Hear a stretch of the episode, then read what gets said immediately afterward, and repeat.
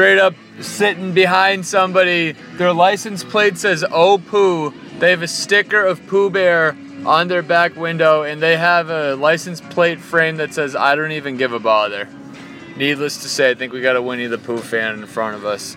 Uh, ladies and gentlemen, welcome back. This is the Do We Love It podcast. This is your host, Dr. Water, with Lemon, recording live from the Jenner Studios.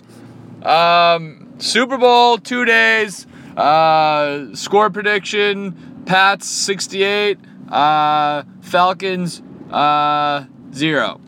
Anyway, now that we got that out of the way, uh, I'm gonna start getting right into it. Uh, right in from uh, Randall at Law. Uh, dear Doctor, do we love the Super Bowl show pre or post halftime wardrobe malfunction? Um, great writing. Uh, tough question. I mean, nothing. I there's nothing more legendary than Janet Jackson's tit coming out uh, on the Super Bowl halftime show. I mean, that's by far the most well known Super Bowl halftime show ever. Um, I dare somebody to disagree on that. Uh, so that was pretty epic. I mean, if that could happen more, you know, I wouldn't be opposed to it. Um, I mean, one good thing is that they wanted to get a little risque after that, meaning they actually got good people. Um, whereas before they were all about pushing like younger, poppier type music, and I, I didn't like it as much. Because I mean, after that, I mean, you got Paul McCartney, Tom Petty. Uh, it's it's been pretty good.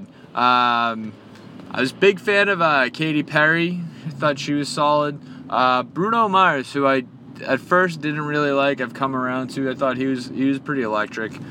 Um, see, I mean, you can go either way on that. I mean, I'm I mean I'm a malfunction guy. Um, but I think the Super Bowl shows have been better post post uh, Janet Jackson malfunction. Pretty wild to think that uh, Janet Jackson's Janet Jackson's uh, Super Bowl performance is more memorable than Michael Jackson's Super Bowl performance. Um, heard uh, Michael Irvin talking yesterday. He said that when the Cowboys were in the Super Bowl, Jimmy Johnson was talking strategy at halftime, and he left the locker room to watch the Michael Jackson Super Bowl performance. So, uh, I mean, it's pretty like pretty standard. I wouldn't expect anything more, anything less from Michael Irvin. The guy's kind of the man, kind of a scumbag, but you know, we're pulling for him. Um, so, with the Pats in uh, in it, I I don't bet on the game. Um, I don't like to do any type of gambling and just you know, just trying to keep it uh, trying to keep it pure. Um, but I do have some action on the game prior to the game. Now, this is a mortal lock, and I encourage anyone uh, who's trying to get on this train to call your bookie now. Get in on this before it's too late. Um, favorite bet of the Super Bowl, it's my opinion the best one. Betting the over under on the national anthem. So this year we have Luke Bryan singing it, and the over under is at 2 minutes and 15 seconds. Now there's people on record saying that they've seen Luke Bryan sing a national anthem closer to the 230 240 mark. Um, so that's good news. Plus, I mean, this is like this guy's time to shine. You know, country music getting a little, getting some attention. This guy is 100% hitting the over on the national anthem. Um, I already got I already got 50 big ones down on it. Uh, all I ask is that if you win, I don't even want I don't even want your money. You keep your money. If you win, you get another person hooked on Do We Love It. That is your job spread the good news. So, mortal lock of the century, uh, Luke Bryan hitting the over on at 215 on the national anthem.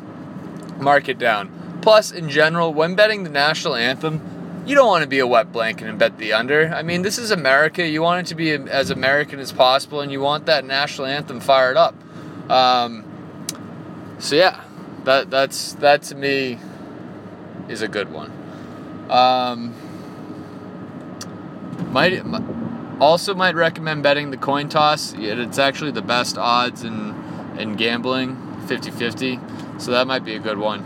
Um, but yeah, I'm I'm pounding that national anthem. Uh, this week was kind of weird. I, uh, I started reading about like some random stuff and kind of fell down the rabbit hole. And before I knew it, I did a, uh, a three day fast, which sucked. Uh, so basically, the idea behind it is that you uh, you start fasting and you deplete your body of carbohydrates, and then your body starts uh, using uh, natural fat as an energy source, and it gives you some type of mental clarity, which I hit on day three. But uh, I, I, threw in the towel at hour 71. Uh, it was pretty brutal for me, for everybody who lived with me, and uh, everybody who worked with me. So, do we love fasting? Nope, we don't. I am out on fasting. Uh, but anyway, uh, thank you all for tuning in. Um, I'm just so fired up about this game. I'm just so fired up about the Pats. I'm so fired up about TB. So fired up about Bill Belichick. I mean, what what these guys have given me, the New England fan base, it's it's on it's incredible. It's something we'll we'll never see again in our lifetimes. Uh, Bill, Tom, I know you guys are listening. Uh, I just want you to know I, I, don't take what you guys do for granted. Um, forever thankful, forever grateful. Hashtag blessed. Um, one for the thumb, though. One for the fucking thumb. Let's get it done. Let's let's just shut these dirty birds out. I mean, that that's it. What what else is there to say? One for the fucking thumb. Pat 67, Falcons 0. Prediction, that's it. Don't take that one to the bank, but take the national anthem over to the bank. So, go Pats, go America, go national anthem.